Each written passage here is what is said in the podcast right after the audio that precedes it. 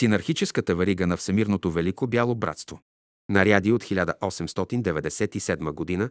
до 1918 г. Наряди. Първо. Виж космогония и слово на Всемировия учител Бейн Садуно. Изгревът, том първи. Второ.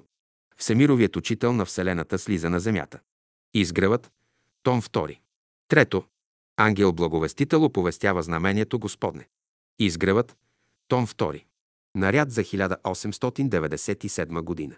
На 7 март 1897 година. Божественият дух слиза върху Петър Дънов. През 1897 година.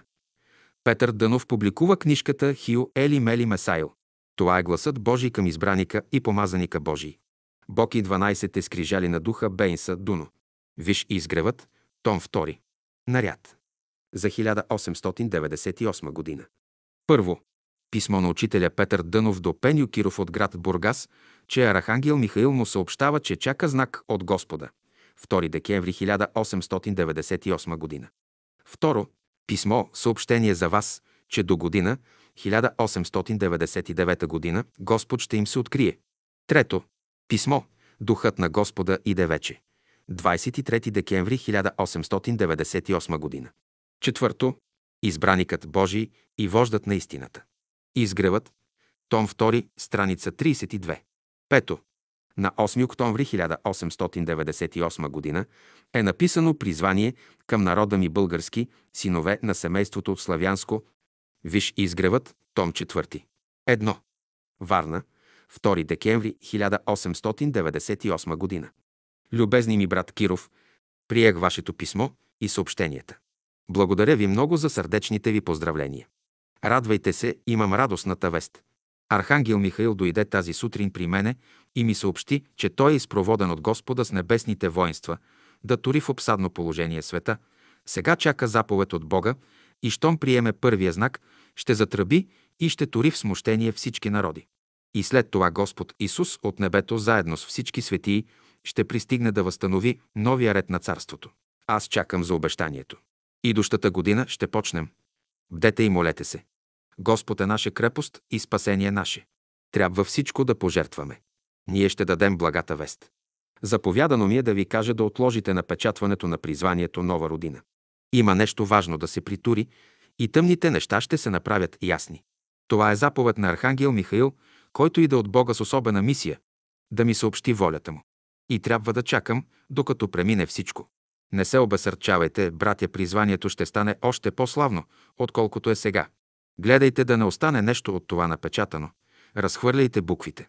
Има препятствия, които трябва да се премахнат. Аз ще пиша на доктора и ще му обясня. Покорност изисква от вас небето и търпение. Дано Бог благоволи да ни събере всички заедно. Поздрави другия мой брат. Ваш верен Петър Константинов Дънов. 2. Съобщение за вас. Радвам се, че Господ ви е възлюбил. При вас има много добри духове и ангели, които ви ръководят сега в пътя на истината. Те се грижат за всичко. Все, що желаете, ще ви бъде, Господ ще ви благослови, идущата година ще дойдете, Господ ще ви се открие тук на това място. Духът му ще разтресе цяла България. Варна ще бъде посетена от едно силно небесно сътресение, което ще накара хората да се боят от Господа. Доктор Миркович трябва да се готви, да не се двуми, да помни обещанието си. Сега е време да посвети всичко, що има за славата Божия. Иде време, когато все, що има, няма да струва нищо. Затова нека се готви да стори онова, което Адонаил заповядва. Повече ревност, повече жива вяра, повече сила духовна. А вие, братя мои, които Бог ми провожда, в знак на Неговата любов, ако помогнете за светлото дело, ще бъдете благословени. Той ще се погрижи, ще ви помогне и възнагради. Земята и небето ще предидат, но моите думи няма да прейдат. Велики е Господ и делата му. Ей, Господи, открил си тайната на младенците и отаил си от мъдрите на този свят. Така ти благоволи и ти беше угодно. Славни и велики Бог на небето и земята, няма друг подобен на Тебе. Ти си само един, Бог вечни. 3. Варна, 23 декември 1898 година. Любезни ми братя, имам заповед от Господа да ви поздравя в Негово име и да ви кажа да не се боите от нищо, защото Той е близо и е силен да ви помага. Господ е видял вашето усърдие и ревност за Неговото име. Той знае вашите мъчноти и страдания. Духът на Господа иде, скоро ще пристигне в силата си, да разклати всички умове и сърца и да въдвори своята истина и правда в сърцата на всички, които го чакат.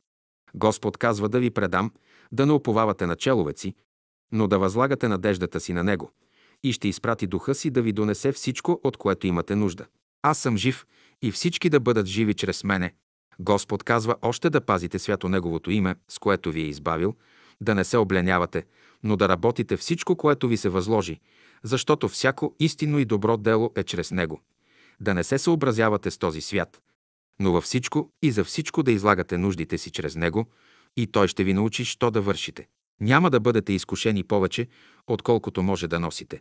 Ето моите служители и вестители са при вас и са готови да сторят моята блага воля. Те са ваши братя, които се подвизават с моя дух за вашето спасение и избавление. Слушайте гласът ми, който ви говори. Аз съм вашия Господ. Напоследък приех писмо от Козлов. Той е още в Кайро. Телесно здрав, духом се бори, не може още да победи себе си. Но Господ е силен да извърши всичко, което ние не можеме. Молете се за него, ще му пиша, щом ми се отдаде случай. Ще видя какво може да се направи за неговото добро. Той ми съобщи, че е имал едно малко съобщение, вярвам и на вас да е писал. Сега желая да зная как се поменувате духовно. Успявате ли духовно? Ходете, братя, с вяра. Този свят е лукав и разтленен, но ще трябва да понесем всичко с търпение, докато дойде определеното време, което не е далеч. В новия век трябва да чакаме всички обещания, дадени от начало чрез всички раби и угодници Божии. Подвизавайте се усърдно и знайте, че неприятел имаме и в пътя си, който чрез лукавство гледа да ни измами и отдалечи от истината. Но Господ е жив и силен, няма по-силен от Него. Той е наше канара и спасение и ще ни изведе на безопасно място. Приемете моите братски поздрави, аз, който се старая за вашето добро. Ваш верен Петър Константинов Дънов. Наряд за 1899 година. Първо. С писмо от 24 февруари 1899 г. до Пеню Киров от град Бургас, учителят Дънов съобщава, че на 13 февруари 1899 г. е получил заповед от Господа, която я праща. Второ, това са свидетелства Господни и Божието обещание. Виж изгревът, том 2.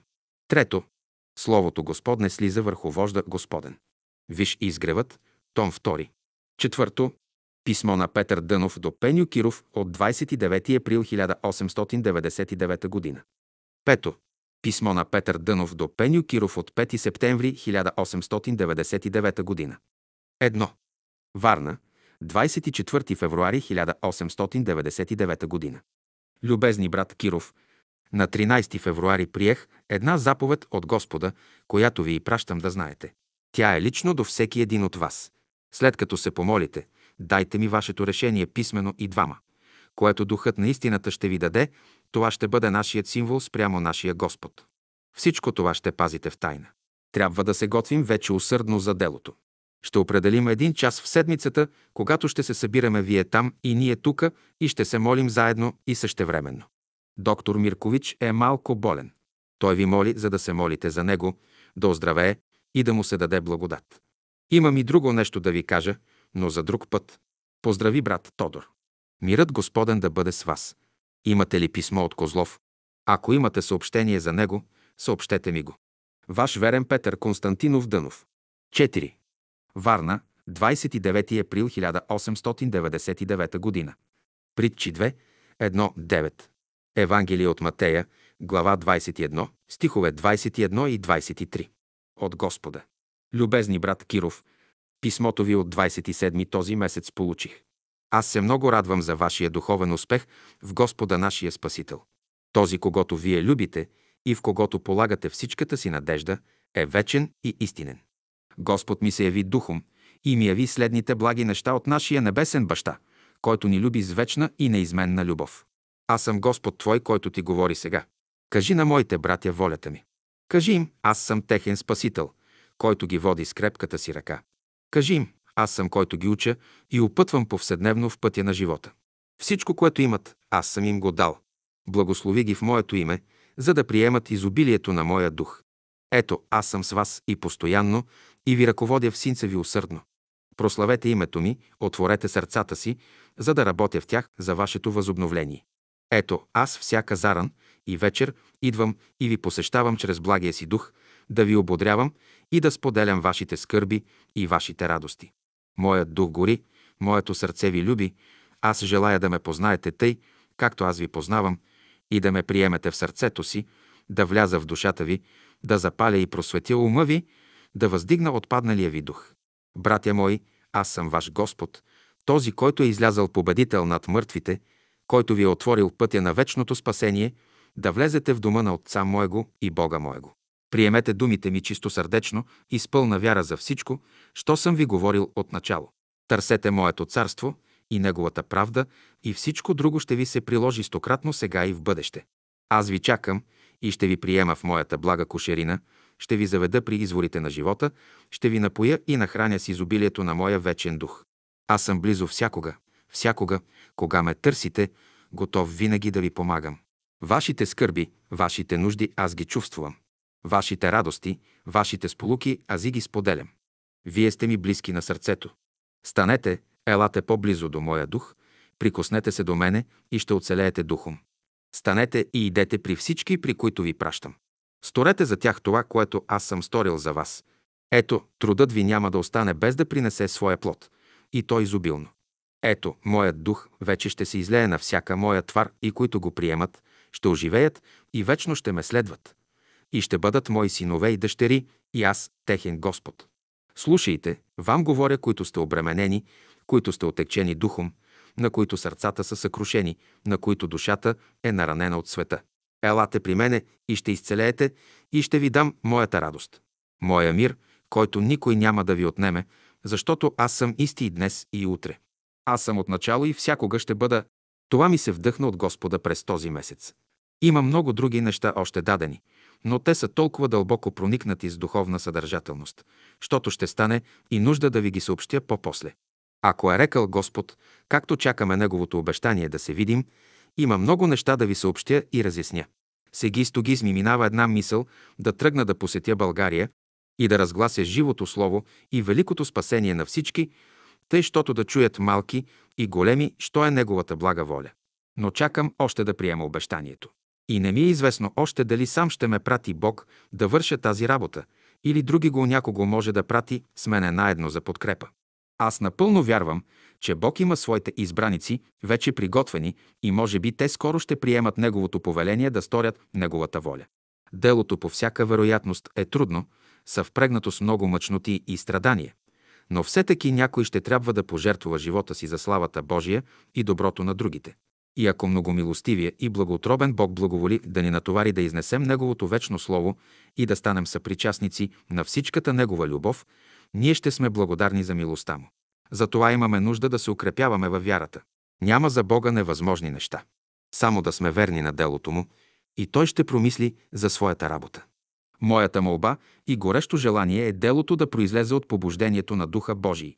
Той да ни научи как да постъпим във всичко, не според човеческа мъдрост, но според Бога, не според човеческа сила, но според Божията. Ние ще възложим всичко на Него. Защото е казано, възложете товара си на Господа. Благословен е този наш Господ, който ни обича и милва с гореща любов. Аз се моля за вас и Бог да ви укрепява в дух и сила, да растете във всяка благодат и мъдрост Божия.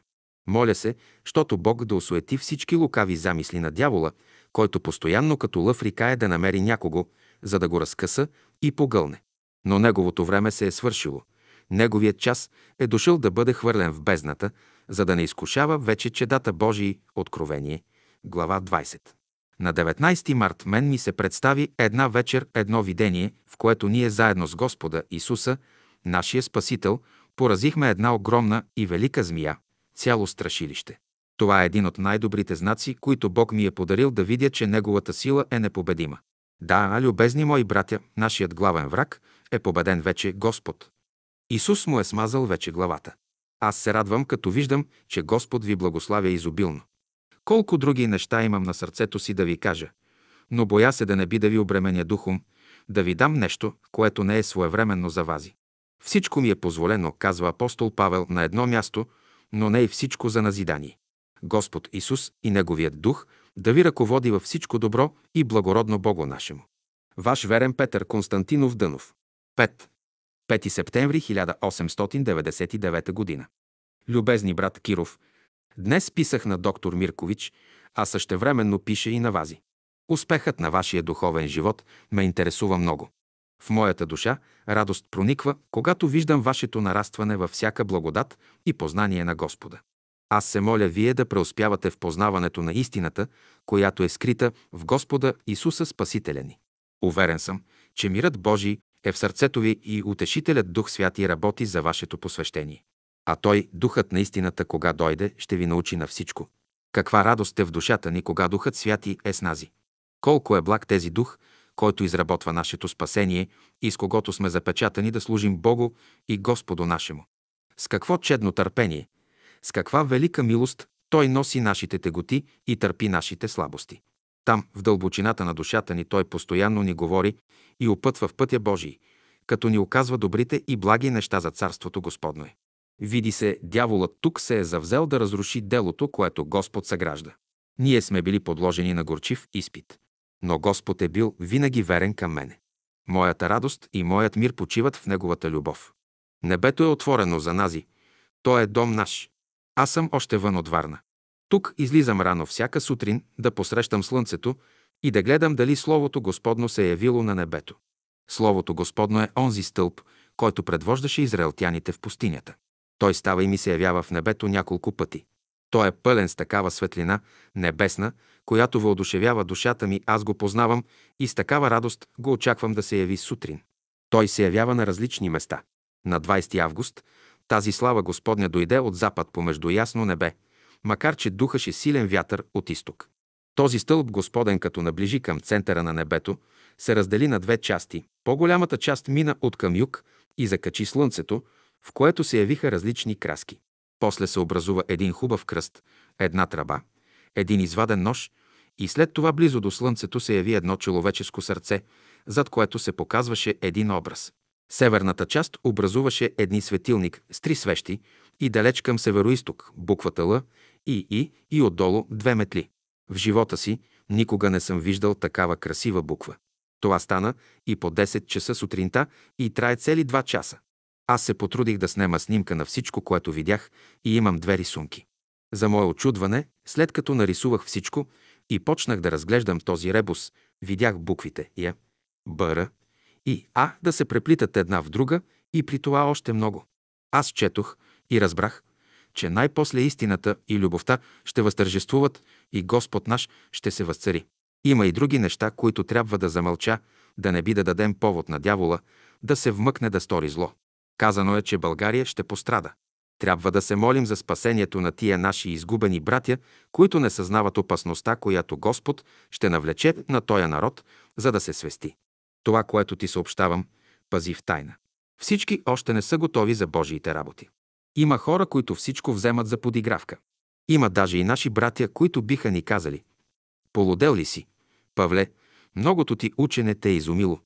Но ако сме се изумили, то е за Бога, ако право мислим, то е за вас. Аз се моля Отец наш Небесни да ни избави от всяко зло и да ни съхрани и спаси чрез името си. Поздрави брат Тодора Миркович. Ваш верен Петър Константинов Дънов. Наряд за 1900 година. Първо. Изявленията на Господния дух в седемтях разговора. Второ. Опътвания за седемтях разговора с Духа Господен. Трето. Седемтях разговора на учителя Дънов с Духа Господен от 25 юни до 9 юли 1900 година. Четвърто. Трите неща. 1 октомври 1900 година. Изгревът. Том 2. Наряд за 1901 година. Първо. Добрата молитва. Второ. Писмо от Шумен от 27 януари 1901 година. Трето. Писмо от 7 февруари 1901 година до Пеню Киров. Едно. Така се молете. Добрата молитва, Господи Боже наш, благен и небесен баща, който си ни подарил живот и здраве, да ти се радваме. Молим ти се изпроводи духът си, да ни пази и закриля от всяко зло и лукаво помишление. Научи ни да правим Твоята воля, да осветяваме Твоето име и да Те славословим винаги. Осветявай духът ни, просвещавай сърцата и умът ни, да пазим Твоите заповеди и повеления. Вдъхвай в нас с присъствието си чистите си мисли и ни опътвай да ти служим с радост. Животът си, който посвещаваме на Тебе за доброто на нашите братя и ближни, Ти благославяй. Помагай ни, съдействай да растем във всяко познание и мъдрост, да се учим от Твоето Слово и да пребъдваме в Твоята истина. Ръководи ни във всичко, което мислим и вършим, да е за успеха на Твоето царство на земята. Храни душите ни с небесния си хляб и укрепявай ни с силата си, за да успяваме в живота си. Като ни даваш всичките Твои благословения, приложи и любовта си да ни е вечен закон. Защото на Теб принадлежи царството, силата и славата за винаги. Амин. Любезни братя, това е нашата лозинка от Господа. Ние ще отправяме всеки ден тази молитва към Господа и Той ще ни слуша, когато го призоваваме от сърце и душа. Пазете тази молитва като зеницата на очите си, защото е продиктувана от Духа Светаго. Опитай ме и ще ме познаете, призовете ме и ще ви отговоря, защото съм благ и благоотробен. Приех писмото ви, подвизавайте се в добрия подвиг. Каквото и да мислят хората за нас, то е маловажно. Нашето призвание е любовта Божия. Да се молим за всички, да ги просвети Бог. Трябва да знаем. Грехът, плата и светът са три наши врагове. Но Господ е верен, в Него сянка и промяна няма, на Него ще се уповаваме, на Неговата сила. Той няма да ни остави. Няма пречка, която Той да не може да отмахне. Временните промени в живота са преходни. В живота ни става това, което става и в природата. Днес може да е бурно, облачно, дъждовно, утре пък ще е слънчево и ясно. Вярата, надеждата, любовта – те са основата. Сега е мрачкаво, но и дезорницата. Ние сме пришелци и странници в този свят, нашето отечество е другаде. Като свършим своето поприще, ние ще се отправим към дома на нашия баща. Ваш верен Петър Константинов Дънов. 2. Шумен. 27 януари 1901 година. Еклисиаст, глава 3, стихове 10 и 11. Глава 4, стих 11.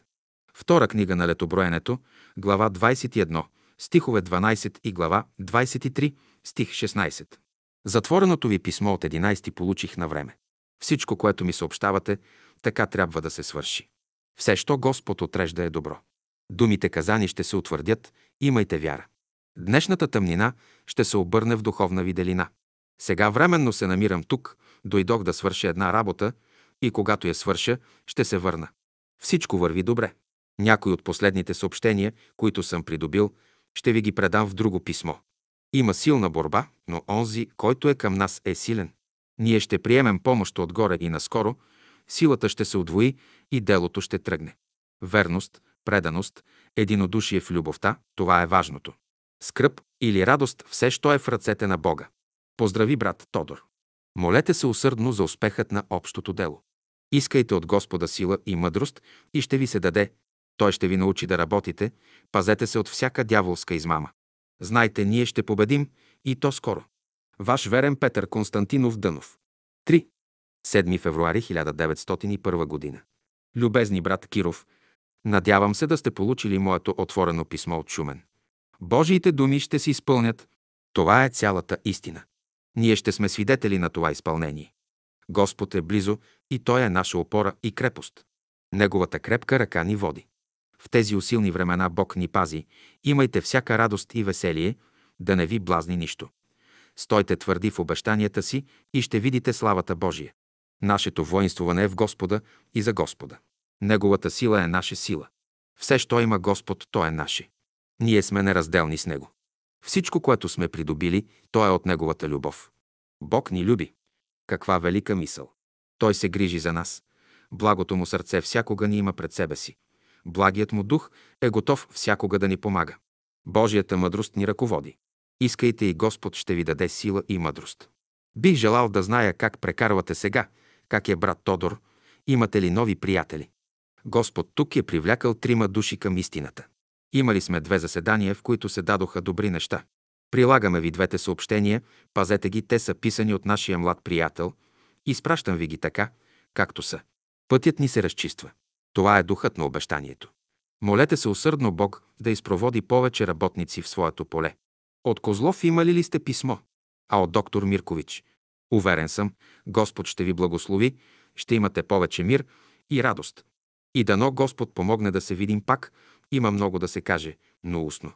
Когато наскоро бях в Шумен, станаха някои важни спиритически явления в една къща, където живееше прокурора, на които явления бяха свидетели и заседателите на окръжния съд. За тези събития се говори из целия град. Мнозина учители, офицери, ученици и други са повярвали, че има задгробен живот. Бог работи по различни начини. Към края на миналата година една госпожа, доста образована, от Велико Търново, ми писа, че от известно време се занимавала с спиритически опити и е достигнала до някои важни резултати. Обеща да ми пише пак и ако ми пише, ще ви съобщя. Нека да дойде Царството Божие и Неговата правда. Ние сме добре тук за сега и благодарим на Бога за Неговата милост и благост. Поздрав на всички ви! Ваш верен Петър Константинов Дънов. Наряд за 1902 година. Първо. Писмо до Пеню Киров от 2 февруари 1902 година. Второ. Писмо до Пеню Киров от 13 март 1902 година. Трето. Писмо до Пеню Киров от 15 юни 1902 година. Четвърто. Писмо до Пеню Киров от 11 юли 1902 година. Едно. София, 2 февруари 1902 година. Любезни брат Киров, пиша това писмо, за да ви осветля върху някои неща. Зная, че имате големи мъчноти, но нека вярата ви да не намалява. След всичко ще дойде Божието благословение. Бъдете верни в малкото. Господ ще ви възнагради, знае мъчнотиите и страданията ви, но не забравя. Дръжте крепостта, защото ще трябва да дадем голям отпор на лукавия, ще трябва да извършим скоро нашето сражение и Господ ще бъде с нас в този подвиг. Не бойте се. Тук също има много спънки и тежък товар нося. Желая вашето повдигане и усъвършенстване от всичката си душа.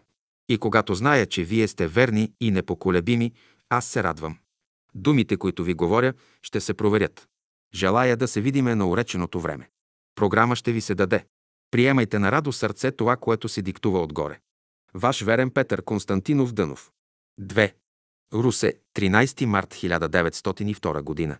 Любезни брат Киров, писмото ви от 28 април получих. Не съм свършил още обиколката, която ми предстои. Има още няколко места да посетя и тогава ще отида във Варна. И после в Бургас аз ще ви съобщя за нашата среща. Шумен го напуснах миналата сряда. Там прекарах добре. Държах три сказки в градския салон Арахангел Михаил. Първата беше със свободен вход. Имаше около 500 души слушатели. Останалите две с вход. И то по нареждане за полза на безплатните ученически трапезарии и Стопанското училище Евдокия. Чистият приход излезе около 200 лев. Шуменци се оказаха доста щедри. Когато Бог благославя, всичко върви добре. Миналата неделя държах сказка в полза на дружество, милосърдие и друго едно задължение, което приех в себе си. Прихода не беше голям и едва покри разноските по салона и афишите. Господ няма да остави и нашите усилия безплодни. Изпълнението на предвечната воля е смисъла на живота. Мерките ви пращам.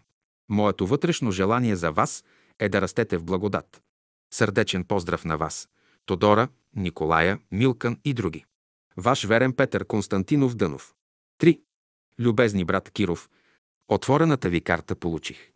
Разбирам вашето положение, види се, че неприятеля прави усилия да ви обсъди, но не бойте се. Господните сили са близо и ние трябва да стоим верни на призванието си. Тези, които чакат Господа, силите им ще се възобновят, а за въпросната наша сестра Господ ще се погрижи. Господ всичко в добро ще обърне. Учете се и нараствайте в знание и мъдрост, гледайте с вяра в бъдещето. Молете се постоянно и вършете със смирение и кротост всичко, което ви се диктува от Святия Дух, Дух на мир и радост. Дръжте се яко за Господа и не бойте се. Ако Той е с нас, кой ще бъде против нас? Бъдете търпеливи и снисходителни. Аз познавам къде е болното място, но Господ ще ни укрепи в сила и мощ. Зная източника на злото, но Господ и Великия и Свят Дух са с нас. Те ни ръководят и утешават. Просете все, що ви е потребно и не се колебайте. И аз ще се моля да ви се даде сила и мощ на време. Аз също се старая да ви укрепвам винаги и да бдя за вашия вървеж. Духът е бодър, плата е немощна, всичко трябва да стане, както е отредено. Да помага Господ. Поздравете брат Тодор, Милкан, Николая и другите. Дано към края на юли се видим, ще чакаме Господ да приготви пътя ни. Доктора го укрепявайте и му кажете да не се двуми. Господ, който знае помислите на всички, да ви даде все, що е нему угодно. Ваш верен Петър Константинов Дънов. 4. Варна, 11 юли 1902 година. Любезни брат Киров, писмото ви от 20 то го приех. Ще дойда в Бургас и сряда, на 1 август, и все, що е отредил Господ, ще сторим. Беше ми казано, преди да ми съобщите за доктора, да му пише и да го предпазя от подобна лукава постъпка. Но само това не ще позволим, ясна ми е болката на лукавия. Имайте вяра, Господ ще оправи всичко, само дайте път на Божията любов. Любовта е нашият път, нашия закон в тези изпити и болезни. Господ ни люби и върши всичко за наше добро и ние сме длъжни да вършим всичко с любов. А как ще бъдем научени от Господа и Святия Дух? Благи са Божиите пътища и няма какво за това сега да се убеждаваме в това. Ние имаме обещанието на Господа и всички наши добри желания Той ще изпълни, ще укрепи, утвърди и ще насърчи всички ни. А това е нашата радост – да имаме Господа за наш помощник. Поздрави всички приятели и всички, които още не познавам. Ваш верен Петър Константинов Дънов. Наряд за 1903 година. Едно. Поздрав до всички мои братя. 10 август 1903 година. Варна. 2. Божието желание. 3. Добрата молитва, дадена на 15 август 1903 година. Варна. 4. Молитва, дадена на вечерята във Варна на 19 август 1903 година. 5. Мир да бъде на всички ви 12 декември 1903 година, Русе. Варна 10 август 1903 година. Поздрав до всички мои братя. Мир да бъде на всички ви. Ето, аз ви призовавам помежду тоя народ да сте свидетели и светила. Аз ви зная по име. Всичките ми усилия от дълго време са били да ви подготвя за великата Божия работа, да развия силите на вашата душа, да отворя ума ви да разбирате благите Божии пътища. В това се изискват велики усилия, които положих за ваше добро, да ви избавя от висяще разрушение. Този народ, помежду когото сте изпратени от мене, е духом неразвит. Но не бойте се, той има добри начетъци. Аз искам вие да поженете плодовете на своите трудове. Радвайте се повече, че Бог е написал имената ви в книгата на живота. Аз винаги съм присъствал между вас и винаги съм ви ръководил. В трудните и скръбните моменти на живота ви съм близо. Да, Великият небесен баща желая вашето добро. Колко е той велик и благ. Той всеки ден е изливал своята милост отгоре за ваша подкрепа. Послушайте ме днес.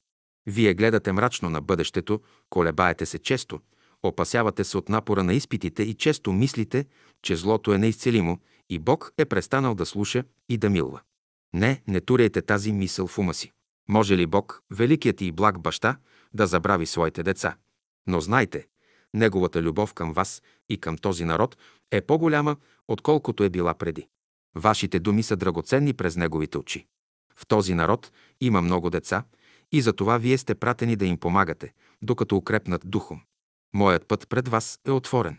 Аз съм с вас заедно във всичко да ви помагам. Аз дойдох да се заселя и да живея помежду ви. Аз ще изкарам всичко да се изработи за добро. Съдбините на този народ, когато вие любите, са в моите ръце според поведението му. Така и ще постъпя. Не бойте се. Аз не мисля да ви разоря, но да ви съградя. Аз съм дошъл да разруша злото, да отмахна греха и престъплението от сърцата на тези човеци. Вие вече виждате моите действия. Духът ми показва своята сила.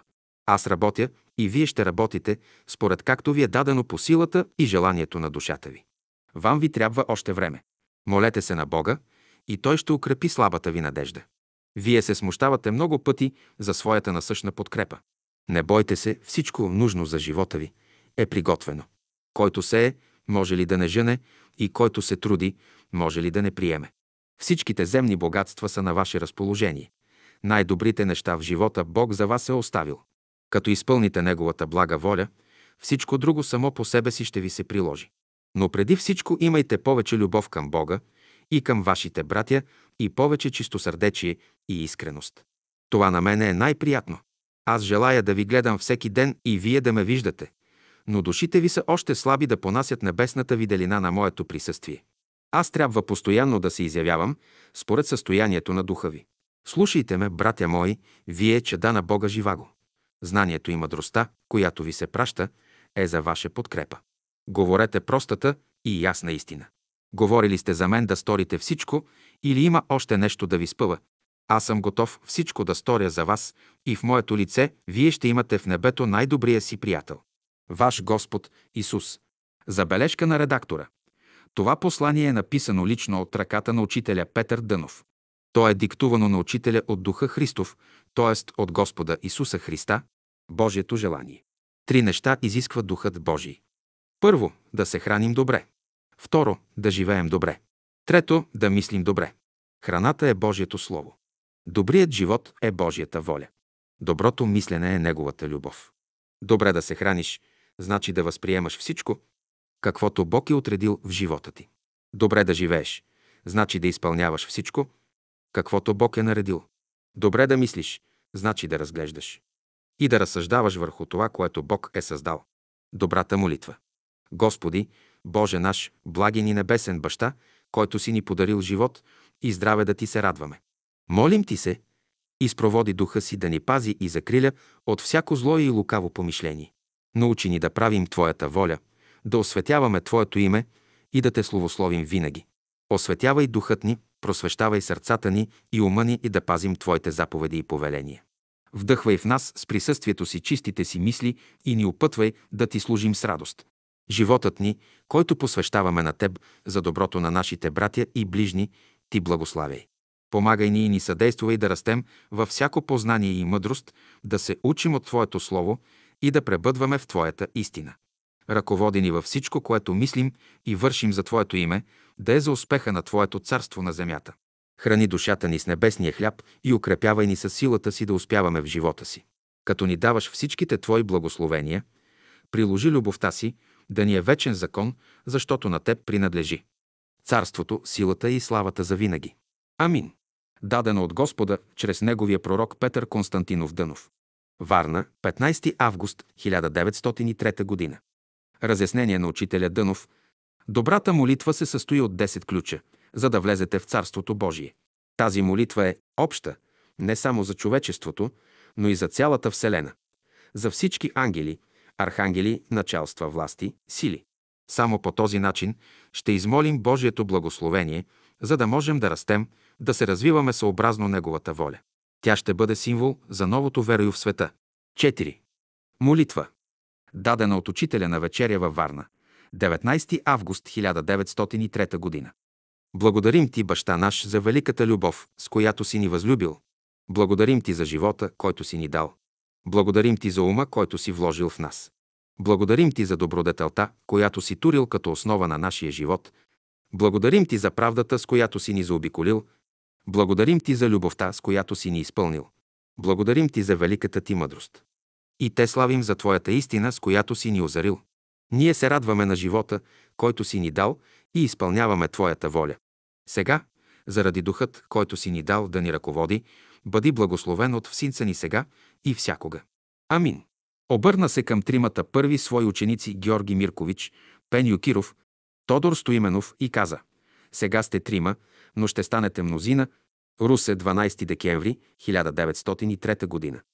Мир да бъде на всички ви. Днес аз присъствам, за да ви ободря духом. Зная вашите мъчноти, вашите изпити и страдания, но такава е волята на Отца нашего, който е на небето. Трябва до край да устоите верни. Не трябва да ви отвличат маловажните работи на този живот. Изпитвайте добрите неща, прилагайте ги и ги дръжте, защото всяко добро даване иде от Отца на виделината. Махнете всяка преграда, която ви спъва да растете в познанието на истината и в пълнотата на любовта.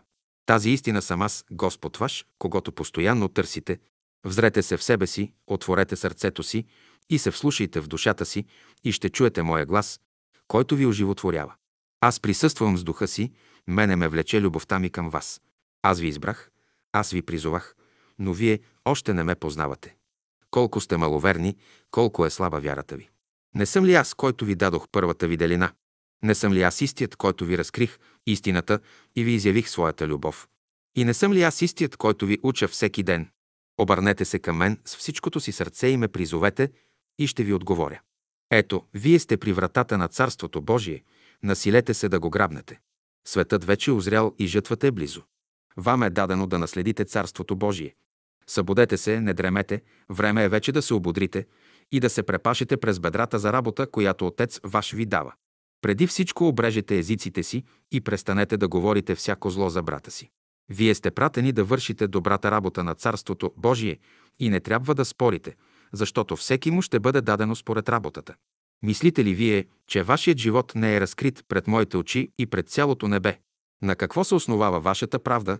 Не е ли на моето слово, което е написано и лежи постоянно пред вас? Но не трябва ли това слово да оживее и възкръсне във вашата душа, както аз съм жив? Иде време и сега е. Ето, за това дойдох в този свят да ви оживя, да ви просветя, да ви дам знание и мъдрост, да познавате пътищата Божи. Ето моят дух работи за вашето възобновление. Колко сестри и братя има, които очакват вашата помощ. Но вие сами сте наложили на себе си тежкото бреме човечески правила и задължения и сте пренебрегнали моята любов. Да, вие чувствате вашите погрешки и търпите вече техните последствия. Изпитвайте писанията и вижте, че аз постоянно говоря и уча от начало и до сега. През всичкото време аз съм бил за вас. Но аз ще ви опитам, защото вие от закона и от написаното ми слово искате да се уверите. Псалом 40, стих 5. Псалом 50, стих 5. Псалом 120, стих 6. Псалом 140, стих 10. Псалом 25, стих 6. Псалом 36, стих 6. Евангелие от Йоанна, глава 5, стих 10. Евангелие от Матея, глава 25, стих 5. Наряд за 1904 година. Псалом 40, стих 5. Псалом 20, стих 5. Псалом 120, стих 6. Варна, 22 август 1904 година. Псалом 140, стих 10. Псалом 26, стих 6. Псалом 36, стих 6. Евангелие от Йоанна, глава 5, стих 10. Евангелие от Матея, глава 25, стих 5. Слово. Псалом 75, стих 8. Защото в ръката на Господа има чаша руйно вино, пълно със смешение. И от нея ще налея. Даже дрождието му ще председя и ще пият всичките нечестиви на земята. Следователно, внимавайте във всичките си постъпки и не се отклонявайте от пътя ви, понеже мъздевъздаянието ми не може да се отложи. Рано или късно всеки ще приеме заслуженото. Ако дълго търпя, то е за вашето добро, за да дойдете всички в познанието на истината, не злоупотребявайте с тая моя добродетел, понеже за всяко злоупотребление ще понесете заслуженото. Не се старайте с вашата свобода да изнасилите моята. Вашите желания ще бъдат винаги задоволени, но вашите прищевки – винаги наказани. Добрите желания са от Божията воля, а прищевките са от човеческата. Притчи 10 глава, 11 стих. Устата на праведния са източник на живот. Това са те добрите желания. Те са неговата красота. А устата на нечестивия неправда ще покрие. Това са те прищевките на човешките своеволия, на които заплатата са срам, позор. Приложете на вашия живот. Съпротивлявайте се на всички лоши желания. Слушайте увещанията на Духа, който ви говори благо като на синове и дъщери и ви показва пътя на живота. Той се обръща към вас и ви казва Чада мой, не презирайте наказанието от Господа и не се отекчавайте, когато ви изобличава, защото Той наказва и получава тия, които обича. Той ви прекарва през разните изпити на живота, за да ви очисти и обучи на търпение, разумно да ви приготви да участвате в Неговата слава. Вашето сърце трябва да стане огнище на Божията любов и умовете ви носители на Божията истина. Душите ви да се осветят и духовете ви да се ободрят. Нозете ви да тичат в пътя Господен и ръцете ви да са разпрострени за работа добра. Устата ви да са отворени за знанието и мъдростта и очите ви за истината. И така, като очистите живота си, Господ ще ви посещава с благия си дух и ще има в душата ви всякога радост и веселие и сърцето ви ще стане извор, бистър на живата вода, която да е разхлада за жадната душа. Желая да има единство, любов помежду ви. Настоящите ви мъчноти и страдания за в бъдеще ще донесат своите добри плодове. Сега отчасти знаете, отчасти мъдрувате, но когато дойде пълнотата, тогава ще разберете, че у Бога всичко е добро. Оползотворявайте добрите часове на живота си. След като го прочетете, коленичете и благодарете на Бога. Евангелие от Йоанна, глава 16, стих 16. Още малко няма да ме виждате и пак малко, и ще ме видите още малко. Това е временният живот на плата, който ви препятствува да ме виждате, да сте в прямо общение с мене, такива минути на живота ви всеки е опитал. Те са били минути на общо помрачение, духовно падение и скърби. Още малко. Това е повдигането на вашия дух, освобождението от плътската връзка, себеотричането и съзнанието на доброто и любовта към Бога. В такива минути аз винаги съм се вестявал пред вас. Евангелие от Матея, 12 глава, 12 стих. И колко е по-добър човек от овца, ако Бог се грижи за птиците небесни и за зверовете, нима Той ще да забрави вас. Не, няма да ви забрави. Но вас ви съблазняват най-малките противоречия на живота. Не сте се научили да служите на Бога. Вие все търсите вашето хляба и рибите. Искате чудеса, искате знамения. Ще ви се дадат, но не тия, които вие очаквате. Аз ще извърша това така, щото да не остане никакво съмнение в сърцето ви. И когато ви се отворят очите като на слепия, ще видите хубавия Божий свят. Няма да се минат нито три години от днес, когато тази истина ще блесне по-ясно. Вяра искам от вас. Вашето маловерие възпира силата на моя дух. Какви знамения мога да направя пред вас, когато сте слепи? Какво мога да сторя, за да ви въведа в истината, когато вашият ум е помрачен? Вие ме мислите, че съм подобен на вас, когато сте слепи, който говори днес едно, утре. Друго и, че най-малките препятствия могат да отклонят намеренията ми. Вие сами изопачавате думите ми, когато аз говоря, вие не ме слушате добре. Ако аз говоря за духовния хляб, вие разбирате хляба на плата. Когато Бог иска вашите сърца да му служите, вие мислите, че Той иска данък от вас. Бог иска нещо повече. Той иска посвещението на целия ви живот. Да ви не съблазняват тия мои думи, нито да ви плашат. Вие, види се, се страхувате да не би да заграбят вашия живот и да ви лишат от свободата ви. Аз не дойдох да търся живот, но да дам живот, не дойдох да заграбя свободата на хората, но да им дам тяхната.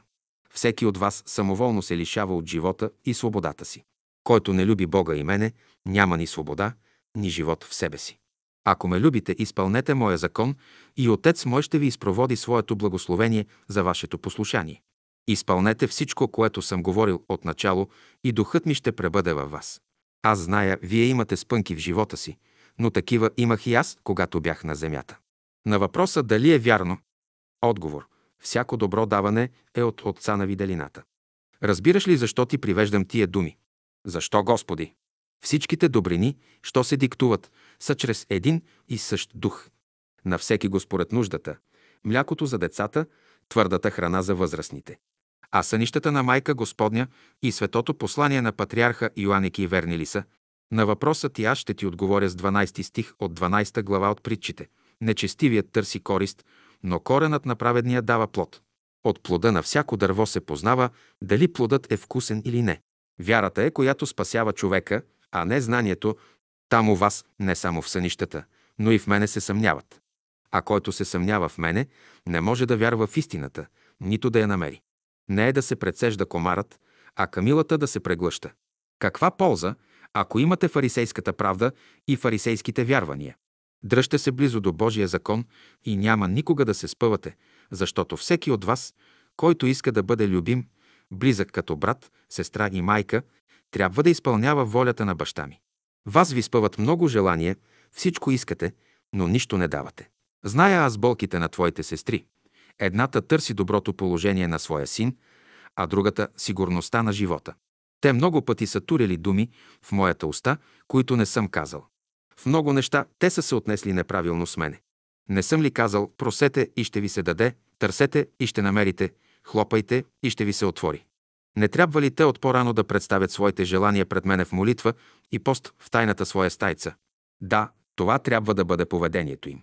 И така не трябва да изкушавате нито себе си, нито мене. А сега между доброто семе лукавият е посял и своето, когато вие дремехте, вие с вашето съмнение започвате да потъвате в морето. В морето вълните отвътре ви заплашват и вие сте в положението на един, който се дави. Гледайте нагоре към мене и аз ще простра ръката си и ще ви избавя. Врагът е близо и бурята скоро ще престане. Аз внимавам на вашия живот и всякога ви опътвам. Всичко съм наредил и ако внимавате на моите думи, няма да бъдете от нищо лишени, ще имате всички мои благословения. Вие дължите вашия живот на небето, което ви е сторило безброй добрини. Ако аз не бях вашият закрилник, знаете ли колко злини биха ви сполетели? Но сега много от тях са отстранени. Онзи, който създава дома, който образува семейните връзки, който повдига любовта на чедата и родителите, помежду братя, сестри и приятели, той е вашият небесен Отец. И ако вие не слушате Неговия глас, ако постоянно се съмнявате в Него и изказвате недоверие и неблагодарност, ще изгубите и това, което имате. Аз съм се молил за вас, както за Петра, да не оскудея вашата вяра във време на изпити. И ако имате пълна вяра и упование към мене, всичко ще се уреди за ваше добро. Сега укрепете се във вярата и постоянно не се съмнявайте, заради плевелите не изтръгвайте и пшеницата, заради лъжата не отхвърляйте истината. Ако сами сте лъгали, не мислете, не аз ще ви излъжа. В един миг вие сте готови пред една слугиня да се отречете от мене. Като старите фарисеи, вие сте готови да извикате в душата си. На Моисея ние знаем, че Бог е говорил, а на този не знаем. Вие вярвате, че съм говорил на другите, а че на вас съм говорил, това не го вярвате. На другите вярвате, а на мене не вярвате. Ето коя е причината, дето сте изгубили вашия мир, ето причината на скърбите ви. Когато говорих, вие не внимавахте, когато ви съветвах, вие не слушахте и когато ви заповядвах, вие не изпълнявахте. Ако вие оставяте да израснат тръните наоколо ви и да ви заглушат, кой е крив за това? Ако аз говоря и вие събаряте, кой ще спечели? Обърнете очите си на този свят, погледнете на всички неща наоколо ви, погледнете на това множество, което се движи наоколо ви, кой промишлява за техните нужди. Не говори ли това всичко в купом, всичко според заслугите на всеки го? Ще бъде ли прилично да се предпочете недостойният пред достойния, болният пред здравия, злият пред добрия, злоязичният пред праведния? Не, небето и земята са наследство на кротките и чистосърдечните, който има ум да слуша. Нека слуша. Не викайте само Господи, Господи, Господи, но изпълнявайте волята на Отца ми. Не са думите, които скланят небето, но е доброто и чисто сърце. То е единственият залог, който въжи. И ако вашите сърца принадлежат на света, с какво остава да ме привлечете към себе си? С нищо. Вие ще останете чужди за винаги, нито света ще придобиете, нито небето. На двама господари е трудно да се служи. Но вие казвате, че вярвате. Добре, нека видя плодовете на вашата вяра и тогава ще благоволя към вас. Ако ме търсите с всичкото си сърце, няма да има нещо невъзможно. Когато ме призовавате, не трябва да има разногласие в сърцето ви. Умът ви трябва да бъде тих и спокоен, да възприема истината, а не да си натрапвате плътските си желания, които никнат естествено и се отразяват във вътрешността на душата ви. Когато те никнат като гъби, вие събирате и казвате «Ето обещанията Божии, да, обещанията на вашето сърце. Когато аз говоря на една душа, там ще има съживление на духа. Такъв човек ще бъде посаден като дърво при водните отоки, листата му никога няма да вехнат и плодът му никога няма да пада. Но когато дървото на живота почне да вехне и листата му да капят, то е знак, че то не е при водните отоки. Всяко сърце, което съхне и ум, който се помрачава, показват, че моята виделина не присъства в техните души. Бих желал да подражавате на непокорния син, който отказа на баща си да отиде на нивата, но после се разкая и отиде, отколкото на оногова, който обеща и не извърши. Бих желал да имате онова постоянство на вдовицата, която не се отчая, но настоя и изисква своето. Бих желал да подражавате на оная сирота, която в храма даде най-вече от всичките богати и на която името аз поставих за пример на вас. Да, тя даде всичко и то без да мисли за бъдещето. Вие виждате, че нейната добра постъпка и до сега се проповядва на вас. Ето, аз ви говоря чрез устата на вашия брат и ако вярвате, ще опитате истината на моите думи, защото истинността на моите думи се опитва в живота. Останете си с миром. Господ Исус Христос говори чрез устата на раба си Петър Дънов. Наряд за 1905 година. Първо. Съобщение за избраните верующи, 22 януари 1905 година. Второ. Писмо на Петър Дънов до Мария Казакова от 15 август 1905 година. Варна. Съобщение за избраните верующи. Писмо от Петко Гумнеров до сестра Мария Казакова. София. 22 януари 1905 година. Драга сестро, това съобщение ни се даде от Господа чрез брат Дънов на 19 януари този месец, сряда вечерта в 10 часа, в присъствието на мене, жена ми Гина и господин Бачваров. Времето бе божествено, съвършено ясно и тихо. Поздравляваме ви! Петко Гумнеров и жена ми Гина, живущи в София, Улица Опалченска, номер 66. Съобщение. Съобщението да се чете само на избраните верующи, никому други му. Псалом 26, стихове от 3 до 12. Псалом 37, стихове от 8 до 17. Матея, глава 8, стихове от 16 до 38. Притчи 28, стих 10. Вам истината е позната. Ходете в този път, който ви е показан от мене. Имайте вяра и пълно упование, и аз ще уредя вашия живот тъй, както трябва. Няма да бъдете лишени от нищо добро. Зная аз лукавите помисли на вашия зложелател. Знайте, че не е неговата воля, която се изпълня под небето, но волята на вашия Господ, който бях мъртъв и сега съм жив. За вас и аз съм определил да извършите много работа за мене. Работата това е моето благословение за вас. Зная, вие често се смущавате, често се обесърчавате, често се съблазнявате, но бъдете верни, както съм и аз верен. Вие сами ще видите какво бъдещето ще ви донесе от мене. Мен вие ще познаете по моите дела. Този народ на вас гледа, вие сте светила, и нека вашите светилници да светят, за да могат человеците, като ви гледат, да прославят вашия Отец, който е горе на небето. А вършенето на Неговата воля е най-доброто в този свят. Нему като служите, ще имате всички земни и небесни блага. Мир да бъде с вас и всички ваши братя. Специален подпис на учителя. Хикс. Послепис. Горното съобщение е дадено на 19 януари 1905 г. в София, в дома на господин Гумнеров и в присъствието на господин Тодор Бачваров. Подписът Хикс е псевдонимът на господин Петър Дънов, който е лъч от Господния дух. Мария Казакова. Писмо на Петър Дънов до Мария Казакова. Варна, 15 август 1905 г. Мария, вяра, надежда, търпение това ти трябва. Любовта изисква жертва, изисква себеотричане, изисква служене. Любовта не дири своето. Твоят път е от мене определен. Не познаваш ли моите пътища, през които те водя? За тебе предстои работа да вършиш за мене. Работа, която трябва да извършиш добре. Научи се да бъдеш търпелива и мъдра. Това е моето желание.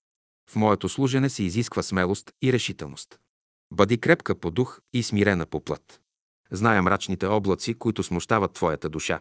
Не се бой. Те ще принесат своите плодове.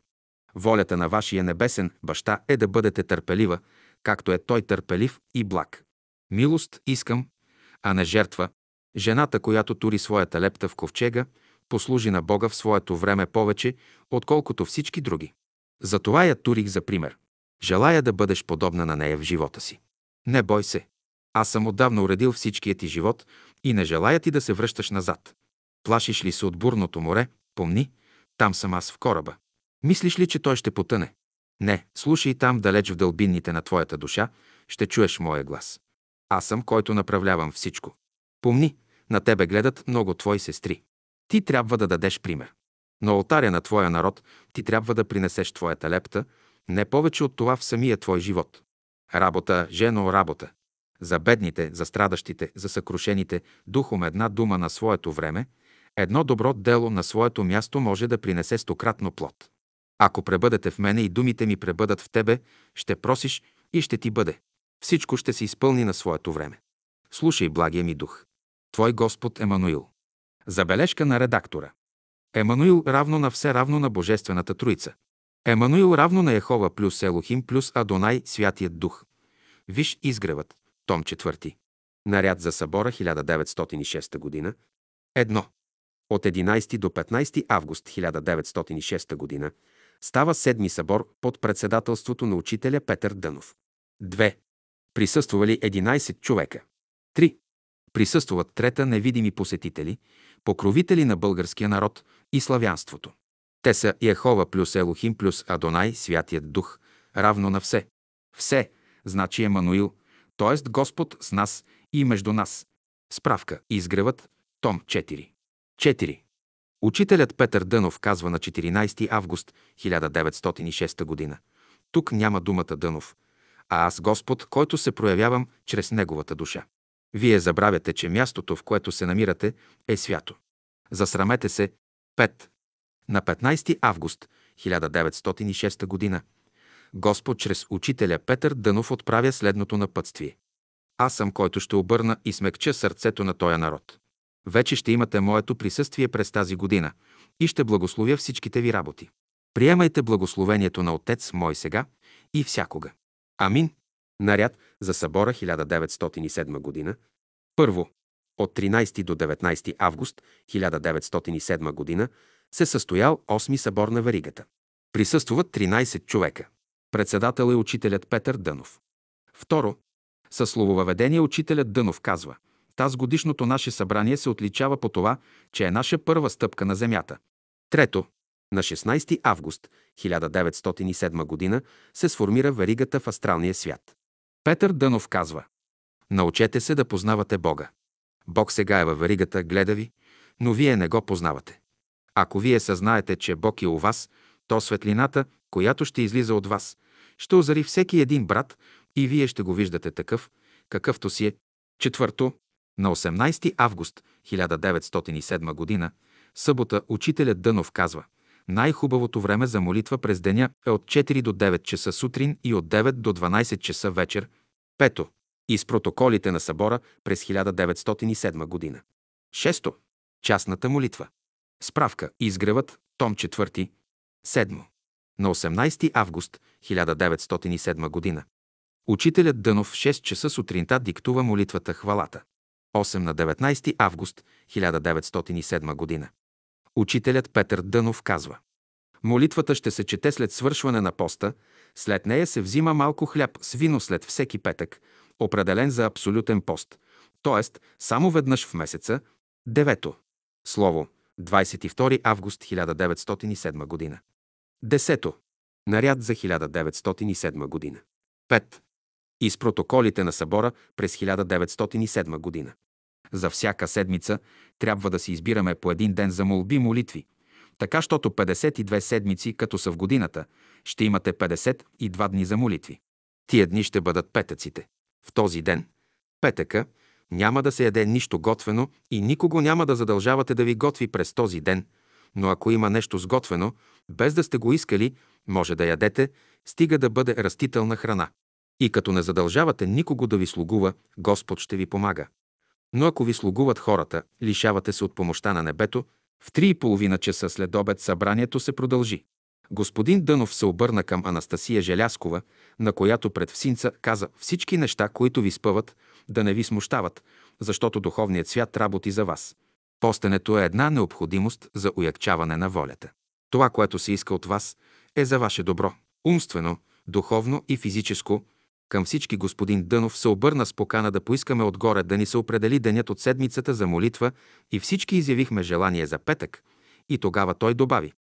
Трите първи петъка от месеца да бъдат за молба и през тях ще се яде това, което се каза преди малко, а последният петък ще бъде за пост. През първите три петъка може да употребявате изтоплено вино по малко, варено в четвъртък жито, посипано с захар и орехи, може и едно кафе или чай. Това е хигиенично правило за укрепване на физическото ви тяло. И така, за през тази година остават следните правила. Всеки петък през седмицата ще се молите за уякване на варигата, като в молитвата си прекарвате в ума имената на всички, които сте във варигата, а последният петък се определя само за пост и молитва. Които пък искат да се молят за умрелите, да сторят това в петъка преди Рождество, петъка преди Великден и в петъка преди Голяма света Богородица. Това за тази година. Не са петъците само, които ще помагат, а и молитвата да е от дълбочината на сърцето. С подигането на въпроса да се молите за умрелите ще ви кажа. За да можете да помогнете за астралния мир, трябва вие да сте се подигнали, защото преди да можете да помогнете, ще се явят около вас други умрели, да кажем не тези, за които се молите, които също ще искат вашата помощ, а те не са малко, които имат нужда от помощ и вие ще се видите в чудо. Както казах, личните ви пликове утре ще ви се дадат и това, което ще бъде писано в тях, хвърля светлина върху пътя, в който трябва да вървите.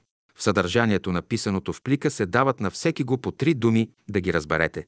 И ако сторите това, ще вървите успешно в пътя си. Обмислете всичко, за каквото ще се молите утре за ранта, отнасящо се лично до вас, за вашите материални и духовни нужди. Искайте благоволението Божие за отстранение на всички препятствия, които спъват Неговото царство. Ще се молите всички за напредването ви в избрания път. Молитвата, която ще правите утре, за всеки по-отделно да почне така. Господи, Исусе Христе и Ехова Елохим, Утешителю Дух Свети Адонай, а пък ще я свършвате с думите, защото, Господи, с идването на Твоето царство е нашата радост. В осветяването на Твоето име е нашата слава и в изпълнението на Твоята воля е нашата любов. 6. Частната молитва. Господи, Исусе Христе и Ехова, Елохим, Утешителю Дух Святи Адонай, моля Ти се, дай ми сила да мога да извърша всичко, което е за успеха на царството Ти на земята. Укрепи духът ми да мога да победя всички страсти и да мога да се боря против всички напасти и изкушения. Изпрати ми Твоята благодат, да мога с търпение да понасям всичко, отредено от Твоята ръка. Вдъхни ми любов и ме озари с Твоята правда, да мога да успявам в живота си и да бъда полезен за себе си, за ближните си, за окръжающите ме, за обществото, за славянството и за цялото човечество. За веригата за тези, които съдействат за Царството Божие. За българския народ, за духовенството, за учителите, за учениците, които посещават училищата, за всичките държавни служители да ги вразуми Бог. За всичките земледелци, за всичките бащи и майки, за всички, стари и млади. За цялото човечество, за всичките народи.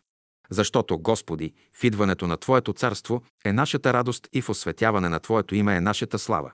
В изпълнението на Твоята воля е нашата любов. Господ Исус Христос. Прочита се стихът и казва избраната стъпка. 9. Слово. Варна, 22 август 1907 година. Вие, с вашите съмнения, започвате да потъвате в морето. В морето вълните отпред ще ви заливат и вие сте в положението на един, който се дави. Гледайте напред към мене и аз ще простра ръката си и ще ви избавя. Брегът е близо и бурята скоро ще престане. Аз внимавам на вашия живот и всякога ви опътвам. Всичко съм наредил и ако внимавате на моите думи, няма да бъдете от нищо лишени. Ще имате всичките мои благословения. Вие дължите вашия живот на небето, което ви е сторило безброй добрини. Ако не бях ваш закрилник, знаете ли колко злини биха ви сполетели? Но сега много от тях са отстранени. Онзи, който създава дома, който образува семейните връзки, който повдига любовта на чедата и радостите между братята и сестрите и приятелите, той е вашият небесен Отец. И ако вие не слушате Неговия глас, ако постоянно се съмнявате в Него и изказвате недоверие и неблагодарност, ще изгубите и това, което имате. Аз съм се молил за вас, както за Петра, да не изкодее вашата вяра във време на изпит. И ако имате пълна вяра и упование в мене, всичко ще се уреди за ваше добро. Сега, укрепете се във вярата и не се постоянно съмнявайте. Заради плевелите не изтъргвайте и пшеницата. Заради лъжата не отхвърляйте истината.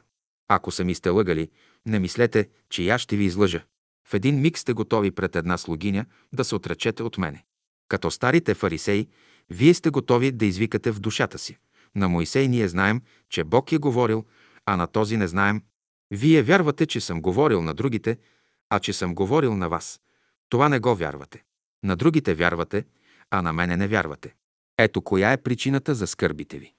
Когато говорих, вие не внимавахте, когато ви съветвах, не слушахте и когато ви заповядвах, вие не изпълнявахте. Ако вие оставяте да израснат тръните наоколо ви и да ви заглушат, кой е крив за това? Ако аз градя и вие събаряте, кой ще спечели от това? Обърнете очите си на този свят. Погледнете на всички неща наоколо ви, погледнете на това множество, което се движи наоколо ви. Кой промишлява за техните нужди? Не говори ли всичко това в купом, всичко според заслугите на всеки го? Ще бъде ли приятно да се предпочете недостойният пред достойния, болният пред здравия, злият пред добрия, злоязичният пред праведния? Не! Небето и земята са за наследие на кротките и чистосърдечните. Който има ум да слуша, нека слуша. Не викайте само Господи, Господи, Господи, но изпълнявайте волята на Отца ми. Не са думите, които склоняват небето, но доброто и чистото сърце. То е единственият залог, който въжи. И ако вашите сърца принадлежат на света, с какво остава да ме привлечете към себе си? С нищо. Вие ще останете чужди за винаги. Нито света ще придобиете, нито небето. На двама господари е трудно да се слугува. Но вие казвате, че вярвате. Добре, нека видя плодовете на вашата вяра и тогава ще благоволя във вас. Ако ме търсите с всичкото си сърце, няма да има неща невъзможни. Кога ме призовавате, не трябва да има разногласие в сърцето ви. Умът ви трябва да бъде тих и спокоен, да възприемате истината, а не да си натрапвате плътските си желания, които никнат естествено и се отразяват във вътрешността на душата ви. Когато те никнат като гъби, вие ги събирате, като казвате «Ето обещанията Божии». Да, обещанията на вашето сърце са това. Когато аз говоря на една душа, там има съживление на духа. Такъв човек ще бъде спасен, като дърво при водните отоки листата му никога няма да вехнат и плодът му никога няма да пада. Но кога дървото на живота започне да вехне и листата му да капят, то е знак, че не е при водните отоки. Всяко сърце, което вехне и ум, който се помрачава, показва, че моята виделина не присъства в тяхната душа. Бих желал да подражавате на непокорния син, който отказа на баща си да отиде на нивата, но после се разкая и отиде, отколкото на оногова, който обеща и не извърши. Бих желал да имате онова постоянство на вдовицата, която не се отчая, но настоя и изиска своето си. Бих желал да подражавате на онази сирота, която в храма даде най-вече от всичките богати и на която името аз поставих за пример на вас. Да, тя даде всичко и то без да помисли за бъдещето. Вие виждате, че нейната добра постъпка и до сега се проповядва на вас. Ето, аз ви говоря чрез устата на вашия брат и ако вярвате, ще опитате истинността на моите думи. Защото истината на моите думи в живота се опитва. Останете си с миром. Господ Исус Христос. Говори чрез устата на раба си Петър Дънов. Дословно преписано от оригинала 10. Наряд за 1907 година. Велико Търново. Първо, 2 септември 1907 година да се държи противника на почетна дистанция, да не се допуща, да не наближава, защото тогава трудно ще го преодолеем. Второ, не допускайте в очистената си и уредена къща да влизат хора с кални обувки, защото ще ви окалят. Трето, в духовния живот законът е такъв, че ако знаеш повече нещо, той отговорността ти е по-голяма. Четвърто, 3 септември 1907 година. Прочитане глава 15 от Евангелие на Йоанна. Господ говори на човека до седем пъти и след това престава да му говори и такъв човек за дълго време остава непоправим. Не се страхувайте. Не мислете никога, че Господ 100% ви е забравил и 100% ще ви прати зло. Злото се дава само от лошите духове. Правдата винаги дохожда от изток, затова кога се кръстиш, се обръщаш към изток. Лошите духове винаги се пъдят с пост и молитва. Пето. 5 септември 1907 година. Събранията ще се започват с добрата молитва и ще се завършват с Господнята молитва. Събрание ще имаме в седмицата само едно. Прочети глава 17 от Евангелие на Йоанна. Когато една лоша мисъл се загнезди във вас за дълго време, това е признак, че сте обладани от дух скитник. Шесто. Първите 4 месеца събранията ще бъдат в събота в 7 часа и ще продължават точно един час. Вторите 4 месеца събранията ще бъдат в четвъртък в същите часове в 7 часа. Последните 4 месеца събранията ще бъдат в неделя в същите часове в 7 часа. Първите 4 месеца ще се чете от Библията. Начало 8 септември 1907 година. Първото събрание ще се чете. Глава 7 от Битие. Глава 2 от Евангелие от Матея. Глава 8 от Послание към римляните. Във всичките други събрания ще се четат следующите две глави от Битието и наред следующата една глава от Евангелие на Матея. Всяко последно събрание в месеца ще има да се съобщаваме с духовете. Тогава те ще ни дават разяснения върху прочетеното, без да се критикува. Във всяко едно събрание всекой частно ще се моли за приятелите и други, и то тайно в себе си. В първите три събрания през месеца, ако се яви някой дух, ще го запитваме върху Библията и ако този дух иска да ни измени реда, ще трябва да станем и да четем добрата молитва и Отче наш, и ако пак духът настоява на своето си, ще повторим същите молитви. Вторите 4 месеца. Първото събрание ще се чете. Глава 41 от Исаия и глава 9 от Евангелие на Лука. За всичките други събрания ще се чете по една последующа глава от Исаия и Евангелие на Лука. Третите 4 месеца първото събрание ще се чете глава 3 от Евангелие на Йоанна. За следующите – по една глава последующа. Всекой от нас, преди да дойде на събранието, ще си ги прочете предварително. В която къща става събранието, домакинът или домакинята ще четат от Библията главите. 7. 6 септември 1907 година. Прочит глава 10, стих 10 от Евангелие на Матея. Първото нещо, за да може да работи човек, трябва той да бъде здрав. През тази година вие ще направите един малък опит, но не се обесърчавайте. Примерът за Мохамед, който се отчаял и се скрил в една пещера, гдето веднага паяк премрежил с паяжината си в хода на пещерата и по този начин бил прикрит от преследващите го. Там той видял как една мравка 99 пъти изтървала товара си и на стотния път го изнесла из стръмнината. При изследване на духовния свят изисква се първо, спокойствие. Второ, не се занимавайте с грешките на чуждите хора, а по-добре вгледайте се в собствените си грешки, защото човек, който има важна работа, не му остава време да се занимава с чуждата работа, което нещо значително може да го спре и отклони от пътя на прогреса му. Трето, винаги се старайте да съглеждате в другите само добрите страни. Четвърто, когато някой се намери в каквото да било затруднително положение, нека се отнесе до господин Петър Дънов. Той ще му помогне. Пето. Знайте, че плодородието, благата и другите добри неща се дават от Господа заради добрите хора на земята. Така, щото колкото са повече добрите хора на земята, толкова и кредита от небето ще бъде по-голям. Шесто. Уединяването в себе си е, за да може човек да се усили, да заякне, т.е. да се приготви за работа духовна. Осмо. Следват наставления от господин Петър Дънов. Щом ви дойде някоя мисъл, която ви гневи и безпокои, да знаете, че тя не е от Бога и старайте се да я отхвърлите от ума си. 20 септември 1907 г. За да бъдат събранията ви успешни, трябва всички да бъдете душевно спокойни, без да има каквото и да е безпокойствие, което да ви безпокои. Средството, което може да употребите, е свобода и чистите ви мисли. Когато се яви между вас несъгласие, недоразумение, това се дължи на душевната ви дисхармония. Вярата е пътеводител, който учи хората как да живеят. Нищо в света е немислимо без Бога. Когато се приближавате до Бога, трябва мислите ви и желанията ви да бъдат чисти. Девето. През тази година има неща, които бихте могли да изберете или да постигнете. Прочит. 45-ти псалом. Първо, за да възпитавате волята си, употребявайте жълтата краска. Второ, когато искате да развивате чувствата, употребявайте ясно-зеления цвят на листата. Трето, когато искате да развивате вярата, употребявайте ясно-синята краска, небесната. Тези три неща през тази година трябва да се стремите да развивате. Десето. 26 октомври 1907 година. Велико Търново. Получи се запечатан плик от господин Петър Дънов. На плика бе написано следующото съдържание. Велико Търново. Да се отвори в събота вечер на 27 този месец, кога се съберете всички наедно. Отворете го към средата на събранието ви. Това е съобщението ви за този месец. След като го прочетете, коленичете и благодарете на Бога съобщението. Приложете сол на вашия живот. Съпротивете се на всички лоши условия. Слушайте увещанието на Духа, който ви говори благо, като на синове и дъщери и ви показва пътят на живота.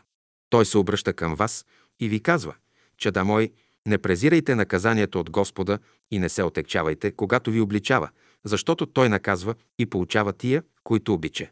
Той ви прекарва през разните изпити на живота, за да ви очисти и обучи на търпение разумно и да ви приготви да участвате в Неговата слава. Вашите сърца трябва да станат огнища на Божията любов и умовете ви носители на Божията истина. Душите ви да се освежат и духовете ви да се ободрят. Нозете ви да тичат в пътя Господен и ръцете ви да се разпрострат за работа добра. Устата ви винаги да са подсладени с благото слово на живота. Ушите ви да са отворени за знанието и мъдростта и очите ви отворени за истината. И така като очистите живота си, Господ ще ви посещава всекога с благия си дух. И ще има в душата ви всекога радост и веселие. И сърцата ви ще станат извор, бистър на живата вода, която да разхлажда жадната ви душа. Желая да има единство и любов между вас. Настоящите ви мъчноти и страдания за в бъдеще ще донесат своите добри плодове. Сега отчасти знаете, отчасти мъдрувате, но когато дойде пълнотата, тогава ще разберете, че у Бога всичко е добро. Оползотворявайте добрите часове на живота си. Петър Константинов Дънов. Забележка. Единственото, което се постига чрез живота е, като се изключи злото, чрез истината. Съвети. Когато ви обладая някой лош дух, за да го изгоните, трябва да си представите една синя лента, идваща от небето, че влиза чрез устата ви, обгърне стомаха ви и с двата края нагоре синята лента да излиза. Втори способ за изгонване на лошия дух става чрез дълбоко дишане. Наряд за събора 1908 година. Първо. На 10 август 1908 г. до 16 август 1908 г. във Варна е девети събор на Веригата. Присъстват 14 човека под председателството на учителя Петър Дънов. Второ. Из протоколите на Димитър Голов. Трето. Наряд от учителя за всяка седмица за една година, 15 август 1908 година. Из протоколите на Димитър Голов. 15 август 1908 година, петък, Света Богородица. Събрахме се в 6 часа за ранта. При подкачането на събранието господин Дънов ни раздаде пликообразни отворени писма с различни цветове, в които каза да си препишем 52 места от Библията, които места ще ли да се покажат. Тия места са 52-та петъка за през цялата година, ще ги прочитаме и размишляваме. Като ни се обясни това по трима в група, както беше вчерашният ред, се изкачвахме горе, всеки със своята чаша пред престола, помолвахме се и се връщахме. Петко тази година се оплака от изпита, но всички вие още не знаете и не сте преминали важните изпити. Тези изпити, които миналата година прекарахте, са само предисловие. Всички сте интересни в това отношение, че вас ви е страх от небето. Ами, че в небето вие имате повече приятели с хиляди, които се радват на вашия успех и напредик. Там е вашето отечество. Господин Дънов ни продиктува местата от Библията, които ще четем всеки петък. Прочитането можем да правим сутрин от 4 до 7 часа или вечер от 9 до 12 часа. Петъка за постене тази година се изменява. Вместо последния петък от месеца ще вземем третия петък за духовна гимнастика. А за останалите петъци от месеца се освобождавате от всичко. Постът ще бъде 24 часа, в четвъртък ще ядем точно в 7 часа и ще отпостим в петък в 7 часа. В този ден на пости никакви шеги и закачки и подигравки, както се правеше от някои до сега, нито каквито и да е леки разговори. Подигравате ли се, ще си носите отговорност. До сега се оплаквахте, че хората ви ограбват. Тази година вие ще атакувате. Който и да дойде при вас, не се плашете, че може да ви ограби, да ви причини вреда, а вярвайте, че е изпратен да ви донесе благословение. Не избягвайте хората. Няма да правите разлика между хората, кой е добър, кой е лош. Господ е във всички. Да не ви е страх от нищо. Подигайте се, подигайте и ближните и слушвайте се. Трябва да се научите да слушате, тайната на живота е там.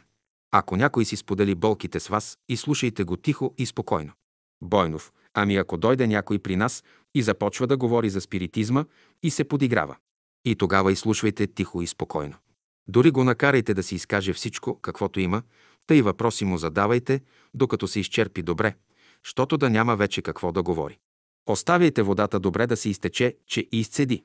Наряд от учителя за всяка седмица за една година, 15 август 1908 година. Този наряд учителят го е писал собственоръчно. Нарядът от 52 точки може да се види в поместената таблица в том 11 от изгревите. Наряди за 1909 година. Първо. Годишната среща на Веригата от 15 до 20 август 1909 година е в град Търново. Присъстват 24 човека под председателството на учителя Петър Дънов. Второ, на 16 август 1909 година се дават трите закона на Веригата. Трето, свидетелствата на Веригата. Четвърто, Божието обещание. Пето, наряд за 1909 година. Шесто, наряд за главните петъци 1909-1910 година. 2. Господин Дънов прочете 10 глава от Йоанна. След това всички мълком се помолихме и след молбата господин Дънов написа и продиктува трите закона на веригата. Трите закона на веригата. Първи. Люби Господа Бога Твоего с всичкото си сърце, с всичката си душа, с всичкия си ум, с всичката си сила. В него ще намериш Твоето здраве, Твоето щастие, Твоето блаженство. Втори. Люби ближния си както себе си. В него ще намериш основите на Твоето повдигане. Трети. Бъди съвършен, както е Отец Твой съвършен.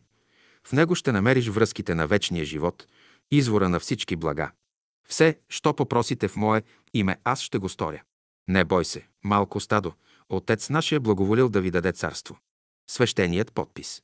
След това господин Дънов добави едно малко обяснение за първия закон. Отношението на първия закон има връзка с сътворението на света. Не му се дължи произхождението на света. Когато се каже любов, че всичките светли духове, които са излезли да търсят своите братя в материята, това е техният глас. Те казват, ние, които любим Господа, ние ви казваме да любите и вие Господа с всичката си душа, с всичкия си ум, с всичката си воля, защото в Него само ще намерите блаженството на своята душа и на своя дух. Всеки, който живее в себе си, както слънчевите лъчи произвеждат най-благотворни резултати, така е, когато и пръчките на едно духовно лозе са силни, когато тия духовни братя дохождат в сърцата на подобните братя, намират това, което човечеството търси. В физическия свят ние търсим здраве, а в духовния свят не можем да живеем без Бога. Можем да живеем между духовете и Бога, когато сме с Господа навсякъде. Вторият закон. В него ще се намерят основите на вашето повдигане. Двата закона имат отношение към духовете, които са слезли отгоре и тях трябва да любим, понеже те са нашите ближни, понеже те са, които са слезли отгоре, знаят волята Божия и като ги любим, ще знаем основанията, върху които са съградили живота. И вие, като любите една душа, с това вие и помагате, като едновременно с това помагане ще ви съдействува и на вас да се повдигнете. Единият закон показва слизането надолу, другият показва работата на земята. Първият закон показва излизането от небесните жилища. Вторият закон е работата на земята. Да любим, а третият закон, както се казва в третия закон на веригата, това е възшествието към небето. Този закон има отношение само към живота, който ще прекараме след като напуснем земята. Този закон е за небето и без този закон никой не може да влезе в небето. В този закон ще намерите извора на всички блага и следователно, като изпълним двата закона, излиза, че първият закон представя бащата, вторият майката, а третият представя сина, който един ден ще се яви в дома на вечния баща, за да предаде вечните резултати от целокупното служене на земята. Който изпълнява двата закона, той се приготовлява да изпълни третия закон, който е най-усилният и който е накарал да станат всичките преобразования на. Този закон е който е смъкнал ангелите на земята. Тоя закон не щеди никого. Затова, понеже светът и всичките ангели ще бъдат създадени от третия закон, то, който иска да се спаси, трябва да изпълни тия три закона. Съвършенството е потребно, защото без него не можем да намерим връзките, за да се съединим с Бога. Това трябва да се почувства в душата. Когато ние вникнем в тия закони и ги почувстваме в себе си, тогава ще познаем, що е вечният живот и какво нещо е изворът на всички блага. За вас сега остава една емблема. Показва пръчката, това ще си пазите за вечно възпоминание. Първото подразделение е Божественият свят, второто е светът на духовете и третото е човешкият свят. Четирите точки представят четирите естества, които има човек. Първото показва божествената частица, която има в себе си началният зародиш. Второто показва майката, която може да възприема макрокосмоса, големият свят, духовете, които слизат от Бога надолу да работят. После третото иде човешкият свят, синът на Бога. Днес присъстват нашите приятели, те са, които съдействат на веригата. Това е закон, с който трябва да се управлява България. Тази пръчка 61 см дължина, 1 см в дебелина. Дървото е от хвойна, заръчено и изпратено от Рилския манастир. Имате още една емблема. Показва ножа. Това представлява силата Божия. С тоя нож обсаждаме Варна, но за това не е позволено да се казва никъде. И никому.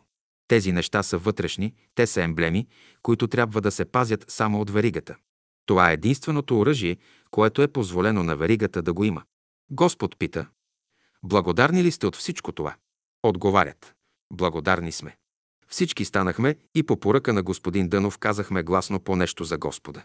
Духът дава 12 глава от Евангелието на Йоанна, 12 стих и нататък. 3.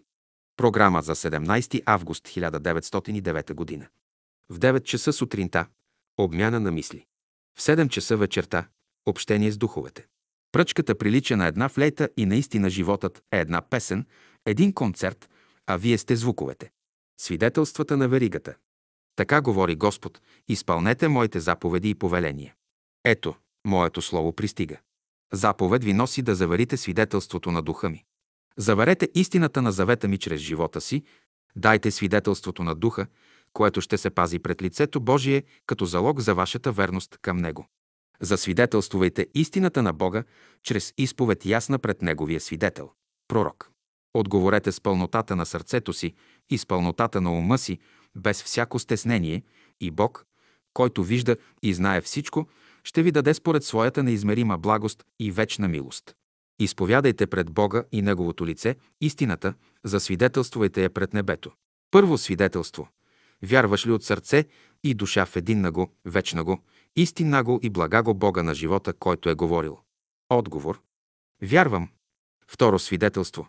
Вярваш ли в мене, Твоя Господ и Спасител, който ти говори сега? Отговор. Вярвам. Трето свидетелство. Вярваш ли в моя вечен и благ дух, който изработва Твоето спасение? Отговор. Вярвам. Четвърто свидетелство. Вярваш ли в Твоя приятел и Спасител Господа Исуса Христа и във всички Твои братя и сестри? Отговор. Вярвам. Пето свидетелство. Ще ли изпълниш волята на един го, го и праведна го Бога без колебание? Отговор. Ще изпълня. Шесто свидетелство. Ще ли се отречеш от себе си и от всичко световно за Неговата любов? Отговор. Ще се отрека. Седмо свидетелство. Ще ли посветиш живота и здраве и всичко друго на Неговата слава и славата на Неговото дело? Отговор. Ще посветя. Осмо свидетелство. Ще ли слушаш моя глас и моите съвети, които ти говоря? Отговор. Ще слушам. Девето свидетелство. Ще ли си готов да изпълниш моите заповеди без всяко съмнение? Отговор. Готов съм. Десето свидетелство. Ще ли ходиш винаги пред моето лице с всичкото си незлобие на сърцето си и да ме никога не огорчаваш? Отговор. Ще ходя. Забележка на редактора. Свидетелствата на Веригата са дадени на първия събор, състоял се във Варна на 13 февруари 1899 г. 4. Божието обещание. И тъй във всичко, което обещаваш пред мене, гледай да не кажеш някоя измама, защото ще бъдеш повинен на смърт. Знай, че стоиш пред мене. Твоят Господ, който знае Твоето лукаво и непостоянно сърце, което е пълно с всичките пороци. Затова то трябва да се обърне към мен и да се възобнови чрез моя дух и да се обработи и възпита чрез моето слово. Ти, който от сега ставаш мой и поверяваш всичко в моите ръце, от сега нататък аз сам ще те ръководя, сам ще промишлявам и отреждам всичко за тебе. Аз ще те уча все, що трябва да вършиш. Ще лягаш и ще ставаш под моите крила. Аз ще бъда страж над тебе и окото ми ще бди за съдбините на твоето сърце. Ще ме призоваваш рано и аз ще ти отговарям в утринните зари на зората. Преди да повикаш, ще ти отговарям и преди да пожелаеш, ще ти давам своите божествени дарувания. Ще бодърствам за всичките ти нужди. Гледай да не оскверняваш името ми и да не опетняваш благодата ми. Знай, че от злото се отвръщавам, към неправдата не годувам, а от жестокосърдечието се огорчавам. След всичко това бъди винаги готов да изпълниш всяка моя заповед, която ще ти дам. Когато лягаш, когато ставаш, когато ядеш, когато пиеш, каквото и да вършиш, за всичко трябва да благодариш на Бога в сърцето си. Аз съм Господ, който ще те утвърди във всичко и мирът ти ще изгрее, както утринното слънце на живота. Да знаете, че Господ гледа на вас. Слушайте ме и внимавайте в постъпките си. Господ постоянно ви притегля и ще оправдаете и съдите от Него. В варигата няма закон и правило, а единствените неща, които са задължителни, са законите, които се дадоха. Тая пръчка е продиктувана отгоре и докато се направи, срещнах много препятствия. Фактът, че тя се направи, показва, че Господ иска да направи добро на този народ. Господ се интересува от всичките работи на България. В економическо, политическо и материално положение България е по-добре от всички съседни държави. Например, движението в Румъния, земетресението в Италия и това, което става в Турция. Подобни катастрофи щяха да станат и в България, но тя остана незасегната. Това е общия план на небето. Трябва да образуваме една по-добра почва, за да дойдат в България да се преродят по-добри духове, защото целта на веригата е да тори почвата. Тора, та като дойдат по-добрите духове, да помогнем за тяхното въплощение, та да ги поставим на работа. И тогава ще имаме в България по-добри министри, управници, съдии и пере. А за тия, които крадат пари, не се тревожете, тях ще ги оставят тук. Трябва да пребъдвате в една лоза и вие да сте пръчките. Всичко стои в изпълнението на нещата. Ако ти дадат най-малката работа и я изпълниш, ти си най-почтеният човек в небето. Ако ти дадат най-голямата работа и нищо не изпълниш, ти си най-непочтеният човек. Значи не е работата за количеството, а за качеството на нещата. у вас може да дойде изкушението да съставите и да водите и вие верига. Няма желание, което да не се осъществи на човека, но малко може да закъснее, тъйто и ваше желание да бъде един ден осъществено, но трябва подвиг, търпение и чакане. Аз, например, ако бях навънка, щях да бъда повече успешен, а сега е по-мъчно с вас, защото изпъква вашата индивидуалност именно. Искате и вие да бъдете напреднали, но това ще бъде един ден. Никой не може да разположи сърцата на хората, за да го обичат, освен Господ. Само Той може да разполага сърцата на хората. Това са го опитали духовете. Това е законът. 5. Наряд за 1909 година. Велико Търново. На 10 март 1909 година. Дадено от господин Петър Дънов да се чете. 10 глава от Евангелие на Йоанна, 6 глава от посланието към Ефесяни. С тези две глави ни се показва, че всеки един от нас трябва да бъде опасан с истината. За да бъде човек силен, трябва да има вяра. Трябва да отличаваме кога ни говори Словото Божие и кога ни говори дяволът. Когато ни говори Словото Божие, ние всякога чувстваме душата си обрадвана, а когато ни говори лукавият, чувстваме отекчение. Аз съм пътят, истината и животът. Да се разбере смисълът на тези три думи, тогава всичко ще ни стане ясно. Животът се нарича, когато човек е радостен, доволен и весел от всичко. Духовната красота е само една дарба от Бога. 13 глава от първото послание към коринтяни. Любовта дълготърпи, благосклонна е. Да се чете от стих 4 до 8 стихове. На 8 март 1909 година. За молитва. Псалми 75, 96, 23, 15, 17, 33, 45, 119, 145. Тези псалми ще ги имате като образец. В живота всеки един от нас трябва да желая да казва. Първо, направи ни образ на Божията любов. Второ, направи ни носител на Божията истина.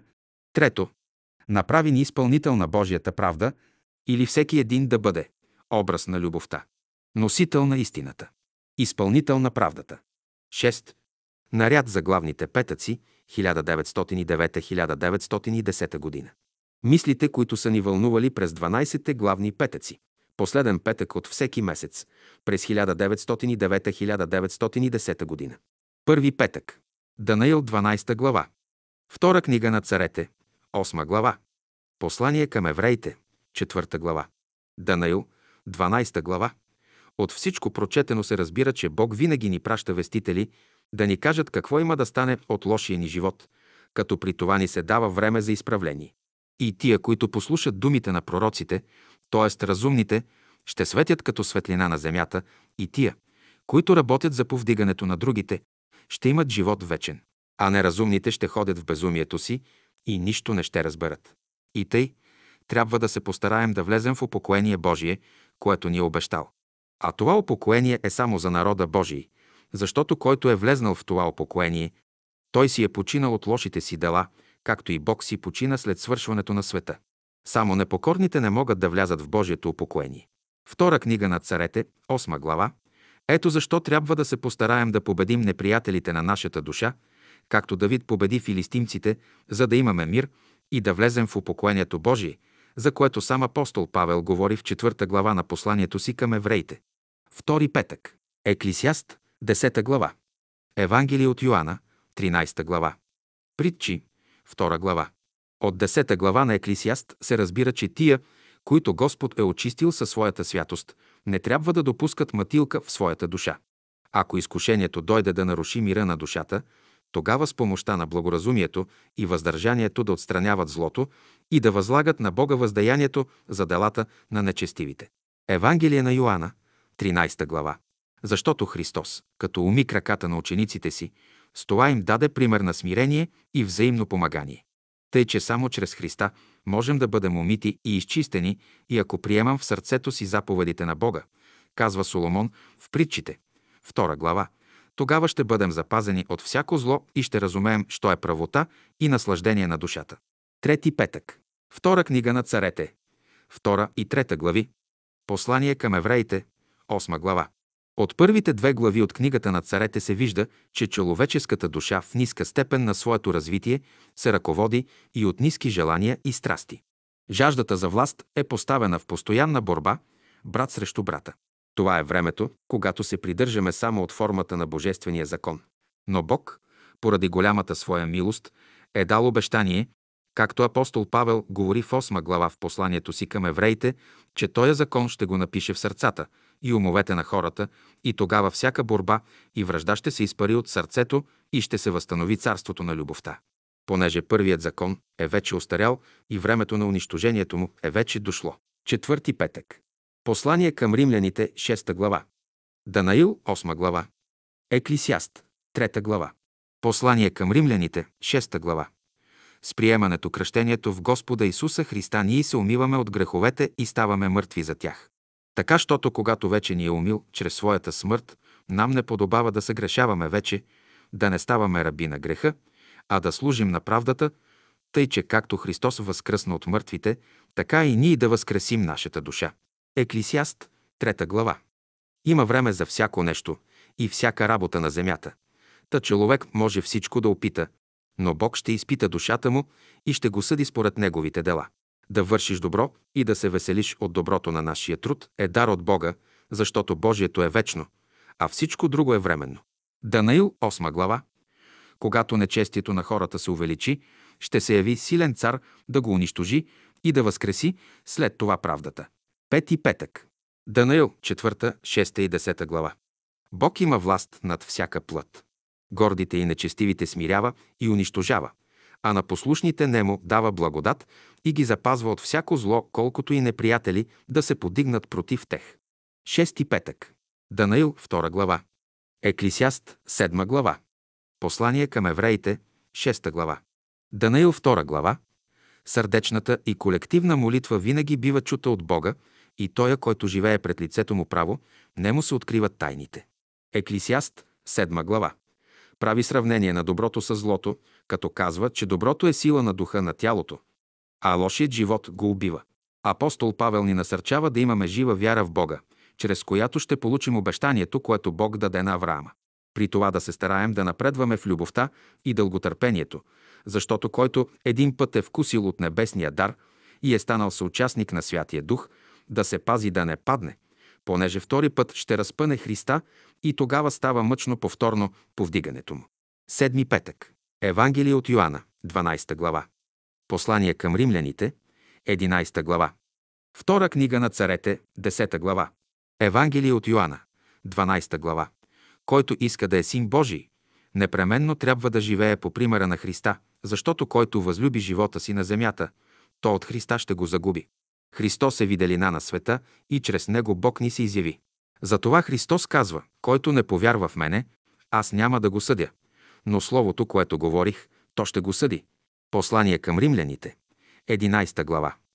Бог, който ни се изяви чрез Христа, даде ни възможност да се спасим и при това ни доказа, че ние не сме отхвърлени от Него.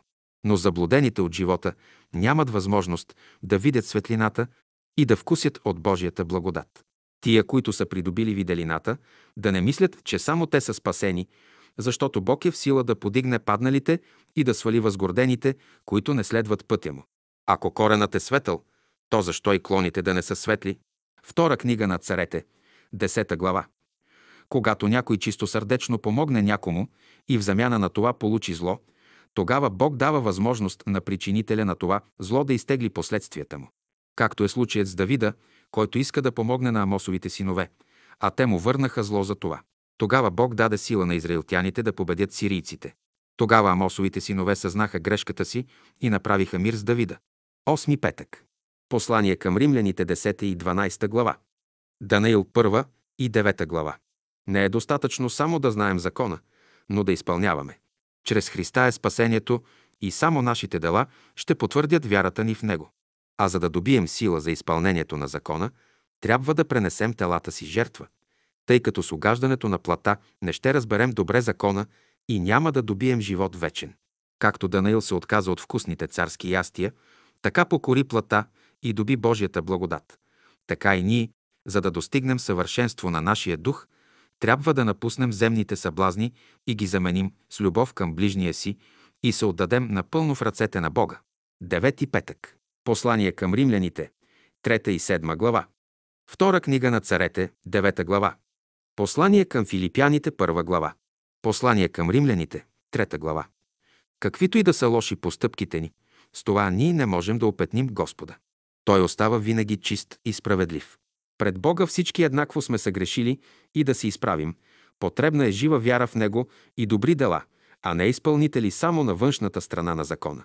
Послание към римляните, 7 глава. Законът владее над човека, докато той живее, а след това вече е свободен от него. И тъй, ние умираме за закона, чрез тялото Христово, за да се съединим с Христа и да пренесем клад Богу. Не е достатъчно да желаеш доброто, но да го вършиш, защото често желаеш него. А вършиш противното, т.е. явява се друг закон на плата, който е лош и който е в постоянна борба с закона на ума или Божия закон. Послание към филипяните, първа глава. Ако ние проповядваме Христа, то нека е от любов, а не от съперничество. Защото не е всеки му дадено да страда за Христа и да вярва в Него. Десети петък. Еклисиаст, първа и девета глава. Данаил, пета глава. Битие, пета глава. Еклисиаст, първа, девета глава. Всичко, което човек работи и придобива за тялото си в света, е суета. Удоволствията, радостите и скърбите нищо не значат, ако душата ни остане бедна и не придобие качества, с които да противостоим на изкушенията и да станем по-деятелни. Битие пета глава. За да дойде един добър човек на земята, трябва пречистване на кръвта. От Каин са минали няколко рода, които са работили за усъвършенствуване на душата си и после е дошъл при по-добри условия. 11 петък. Евангелие от Йоанна. 16 и 17 глава. Послание към римляните. 15 глава. Битие. 6 глава. Евангелие от Йоанна. 16 глава. Христос им говори, че скърбите са само за света и че ако живеят с Духът Божий, скръп не ще имат. Желанията на плата раждат скръп, а желанията на духа раждат радост. Христос, гдето ни казва, дързайте, аз покорих света, то значи, че той с нищо светско не се съблазни. И в Евангелие от Йоанна, 17 глава. Той се моли да дойде освещението на неговите ученици чрез истината. А истината е неговото слово и ако напълно го пазим, съблазни на света няма да има. В Битие, 6 глава. Господ ни говори, че плата е тленна и духът не може вечно да бъде в нея. Още ни говори, че когато човеческите прегрешения се увеличават, неизбежно последва наказание, което ще пречисти земята, да стане годна за живот. Послание към римляните, 15 глава. Както Христос дойде да понесе прегрешенията ни, така и ние трябва да понасяме слабостите на по-слабите от нас, като търпеливо работим между тия, които не познават Христа. 12 петък. Евангелие от Йоанна, 10 глава. Послание към евреите, 11 глава. Послание към римляните, 16 глава. Еклисиаст, 2 глава. Евангелие от Йоанна, 10 глава. Който мине през вратата на кошарата, той ще бъде спасен. Аз съм вратата, казва Христос, и който пролази, премине, изотзад е крадец и разбойник. Тия думи на Спасителя ни значат, че пътят на спасението е един и че ако искаме да влезем в Царството Божие, трябва да се уподобим на Христа и делата Негови да вършим. Ако външно само се представляваме за добри, то ще сме подобни на кръци и разбойници, за които Христос говори. Послание към евреите, 11 глава. При това да станем достойни да се наречем Христово стадо, преди всичко необходимо ни е вяра в Бога, с която ще се приближаваме при Него, защото преди да го познаваме, трябва да вярваме, че има Бог. А вярата е осъществление на уния неща, за които се надяваме и изявление на уния неща, които не сме видели. С вяра са работили всички пророци като Авраам, Моисей, апостолите и други. Тя и нам е необходима, тяхната вяра, за да добием вечен живот. Послание към римляните, 16 глава, мъдри на доброто, а прости на злото, казва апостол Павел. За да закрепнем духовно, трябва да отбягваме злите общества на къвги и раздори. Тия, които служат само на своята си плът, действат пагубно на своите си, като разколебават вярата им в Бога и спират духовното развитие. Еклисиаст, 2 глава. Всички земни наслаждения, които човек може да добие, като знание, мъдрост, богатство, слава и прочее суета и убиване на духа. Бог дава да се наслаждаваме само на тия блага, които са угодни нему, а на злите тия блага, за които те се трудят да придобият на земята. Той ги дава за тяхно проклятие, като се ползват други от тях. Господ Исус Христос Единният син на Бога живаго в моята душа. И да бъде слава на Господа, Бога Отца, изявен в духа на своето Слово през всичките векове. Амин. Забележка на редактора.